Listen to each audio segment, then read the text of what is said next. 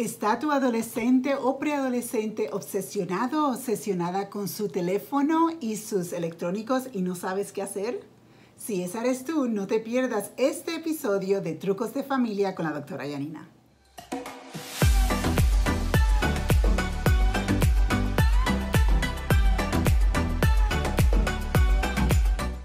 Y bienvenida a este episodio de Trucos de Crianza con la doctora Yanina.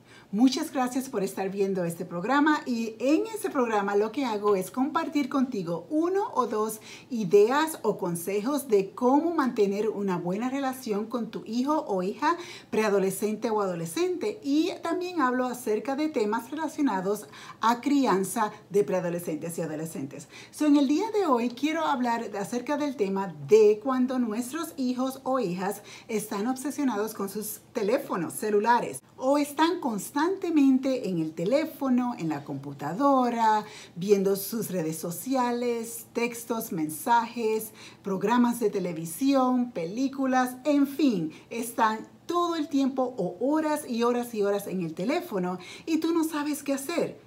Ok, si esa eres tú, quiero compartir contigo cuatro consejos, cuatro ideas, pero esta es la parte uno de una serie de dos partes. En este video voy a compartir contigo dos consejos y en el próximo video de la semana que viene estaré compartiendo dos consejos más. So asegúrate que no te pierdas el video de la semana que viene. Bueno, pues una de las cosas que no te aconsejo es que le quites el teléfono celular, porque nosotros queremos que nuestros hijos aprendan a utilizar el teléfono de una manera saludable. Queremos que ellos aprendan a ejercer autocontrol. So, si le quitas el celular, no le estás enseñando autocontrol. Lo que queremos es enfocarnos a que ellos aprendan a determinar cuánto tiempo es el apropiado, lo que están haciendo es correcto y cuándo parar de estar utilizando el teléfono y ejercer el autocontrol.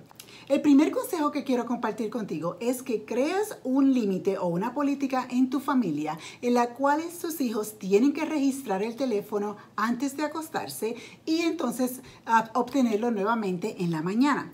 ¿De qué estoy hablando? Pues si te pones a pensar, cuando nuestros hijos se van a dormir supuestamente y tienen sus teléfonos, sus ah, computadoras, acceso a diferentes eh, equipos electrónicos. No estamos muy seguras si cuando nosotras nos dormimos ellos están utilizando esos equipos o están durmiendo. Una cosa que te puedo decir es que los chicos y chicas que tienen celulares en sus cuartos a la hora de dormir no necesariamente están durmiendo las horas necesarias. ¿Por qué? Porque probablemente cuando tú y yo estamos durmiendo ellos están accediendo en, al teléfono, utilizando el teléfono, quizás ah, mandando mensajes o en, en, las redes sociales y no necesariamente se acuestan a dormir a la hora que tú crees que se acuestan a dormir. So, una cosa que te aconsejo es que los electrónicos no deberían estar en los cuartos de tus hijos a menos que ellos hayan demostrado que esto no es un problema que ellos tienen. Si ellos no tienen problemas, si tú confías en ellos, pues no es necesario esta política. Pero si tú tienes la, uh, el presentimiento de que ellos están utilizando el teléfono eh, durante la noche, pues te aconsejo que creas esta política en la cual ellos tienen que registrar el teléfono, en otras palabras, darte el teléfono a ti a una hora específica todas las noches y tú le regresas el teléfono en la mañana a una hora específica, ya sea cuando se acaban de levantar. Eso es lo que tú escojas, lo que creas que es lo mejor para tu familia.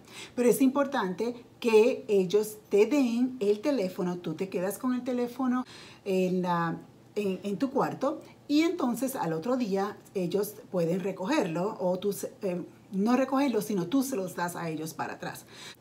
Si tu hijo o tu hija utiliza su teléfono para como un reloj alarma, bueno, pues sabes que en las tiendas venden reloj alarmas eh, de, de los que nosotras usábamos cuando éramos la edad de ellos, ¿verdad? Que lo conecta en la, en la en el, en el enchufe electrónico y puedes poner la alarma, el reloj y eso funciona de la misma manera que el teléfono celular. eso no es una excusa para ellos no darte el teléfono. So, ese es mi primero, crear una política en los cuales tus hijos registran sus ah, electrónicos y su teléfono en la noche antes de acostarse y entonces tú se los das en la mañana. Otro consejo que te daría es que establezcas zonas libres de electrónicos. Esto es algo que yo practico con mi familia. Por ejemplo, cuando nosotros estamos comiendo, ya sea desayuno, almuerzo, comida, no, ninguno de nosotros, incluyéndome a mí y a mi esposo, no estamos permitidos de utilizar los teléfonos celulares o ningún electrónico. Y si vamos a otros sitios, ya sea que nos invitan a comer en casa de una amistad o vamos a un restaurante, pues ahí tampoco, eso incluye, la política también eh, se establece en sitios públicos eh, que no utilizamos los celulares mientras estamos comiendo. Es momento de compartir como familia, de aprender qué es lo que ha pasado con cada uno durante el día y platicar, ¿no? Que es lo que nos gusta hacer, platicar el unos a los otros. So, es algo que quizás tú puedes considerar y si no lo has hecho y es la primera vez, introdúcelo a tus hijos. De hoy en adelante vamos a establecer zonas libres de electrónicos. Nuevamente, esto les enseña cómo controlarse a sí mismo y entender que hay lugares y momentos que no deberías estar utilizando el celular, que es importante que tengamos relaciones humanas y conversamos los unos con los otros. Ten en mente que tener un teléfono es un privilegio, no es un derecho. Y es algo que tus hijos tienen que entender, que no es un privilegio, que es un derecho y muchas veces los derechos son ganados, se lo tienen que ganar. So, no tengas miedo o pena de imponer esos límites porque tú eres la que estás pagando por, el, la, por la cuenta del teléfono, ¿verdad? Tú eres la que pagas por el teléfono, pues obviamente tú tienes todo el derecho de establecer estos límites.